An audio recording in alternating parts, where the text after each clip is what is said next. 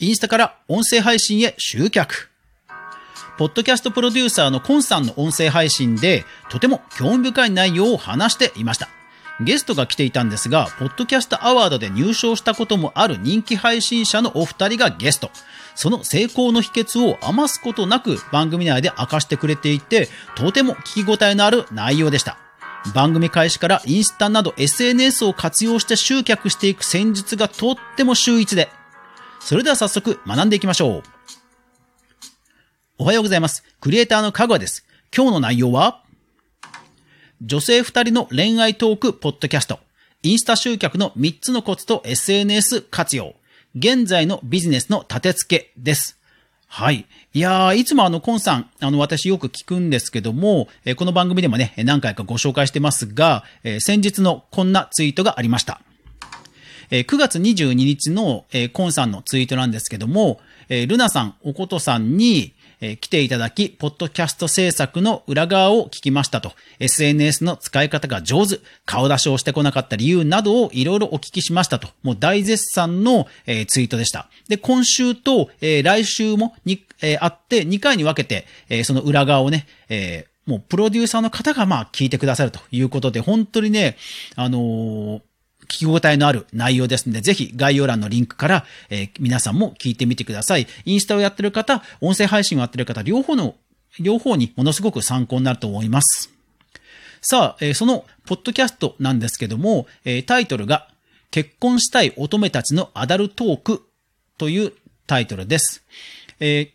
おことさんと、それからルナさんという二人のえー、アラサー女子の、えー、お二人がやられている、まあ、ぶっちゃけな、こう、恋愛トーク、バラエティです。現在は、Spotify 独占配信にもなっているという、まあ、超人気番組です。まあ、その入賞をね、きっかけに、だと思うんですけども、えー、Spotify 独占配信になっていて、もう、ポッドキャスターとして独立されているというドリームを掴んでいます。いやー、だから本当ね、その、立ち上げの頃からの戦術も含めて、まあ、もともとプロだったんじゃないかっていうぐらいね、もうすごい、うん、立て付けなんですよね。はい。で、え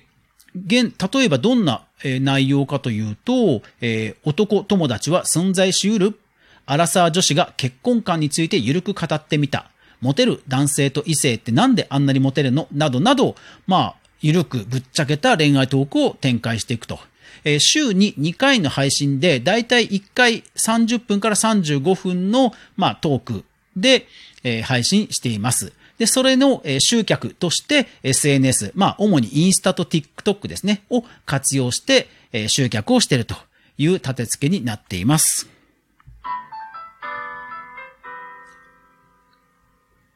Spotify や Instagram など SNS のプロフィール欄に書いてあるリンクはすべてリンクツリーと呼ばれるリンクまとめサイトにえ飛ばす仕様になっています。で、リンクまとめサイトに Spotify、Instagram、Twitter、えブログ、えお悩み相談の Twitter、え TikTok、YouTube という各 SNS のリンクがまとめて書いてあるという立て付けです。リンクツリーいいんですよね。あの、標準でもあの、アクセス解析が見れるので、すごい便利ですよね。シンプルなデザインしかないはないんですけど、やっぱり中身がそうやって見れるのがいいですよね。はい。で、そのメインとなる、えー、集客がこの SNS がインスタグラムです。まあ、もともとですね、え、お二人が、恋愛投稿していこうというときに、じゃあどこにそのリスナーさんがたくさんいるんだ？どの SNS にたくさんいるんだって考えたときに、まあ、やっぱりインスタだろうということで、まあ、インスタにかなり注力をしたということを番組内でおっしゃっていました。まあ、それがだからもうズバリ当たったってことですよね。もちろん、えー、Twitter や YouTube など他の SNS やブログなんかも、えー、その2000、えー、去年の2月から同時期に始めてはいるんですけども、現在おそらく多くの時間を割いているのはインスタと TikTok で、まあやはりその2つが、えー、効果があったんじゃないかと、えー、想像に固くないです。で、えー、投稿もですね、つえー、配信の投稿と同じような感覚ではあるんですけども、はい。そこでポイントの一つ目。配信、音声配信の内容をそのまんまインスタに投稿するわけではなく、インスタ用に、こう、投稿を作り込むというのが一つです。えー、例えばですね、えー、マッチングアプリあるある7選、えー、マッチングアプリあるある6000 Tinder 編、マッチングアプリあるある6000 Tinder 編2というように、もうインスタ用にちゃんと、え、画像を作って、え、投稿してると。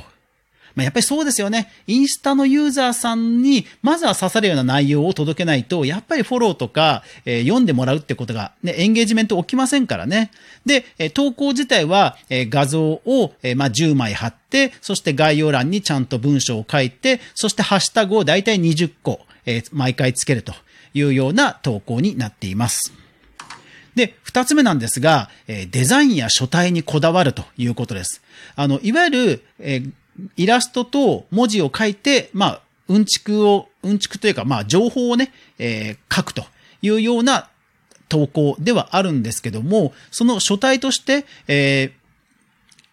手書き風の書体ですとか、えー、明朝体ですとかを使って、やはり多くの方がインスタで見慣れてるような書体をえ意識したということを番組内で言っていました。で、現在では、えー、現在ではなんか3パターンのローテーションでもうほぼほぼ投稿されるデザインのフォーマットができていて、えー、3つのうちの1つが、まあ現在ではリールになっています。で、3つ目なんですけども、えー、3つ目はですね、えー、この大抵そのインスタの投稿って最後にフォローしてくださいとか、ここをポチッと押して保存してくださいねって1枚が大抵あるじゃないですか。ではないんですよ。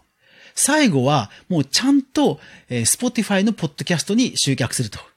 いうことへのこだわりですね。ここを色気を出してフォローしてくださいとかそうではなくて、やっぱりね、もう徹底的に、あの、 Spotify に集客してるんですよね。で、ここ、すごいなと思ったのが、ポッドキャスト配信をしてる人って、意外と、どのポッドキャストに集客するかって実は迷いがち問題っていうのがあるんですよ。Apple Podcast なのか、Spotify なのか、えー、Amazon なのかね、やっぱり iPhone の人が多い。じゃあ Apple Podcast かなって思いがちの人も多いと思うんですけど、彼女たちはもう一貫して Spotify なんですよ。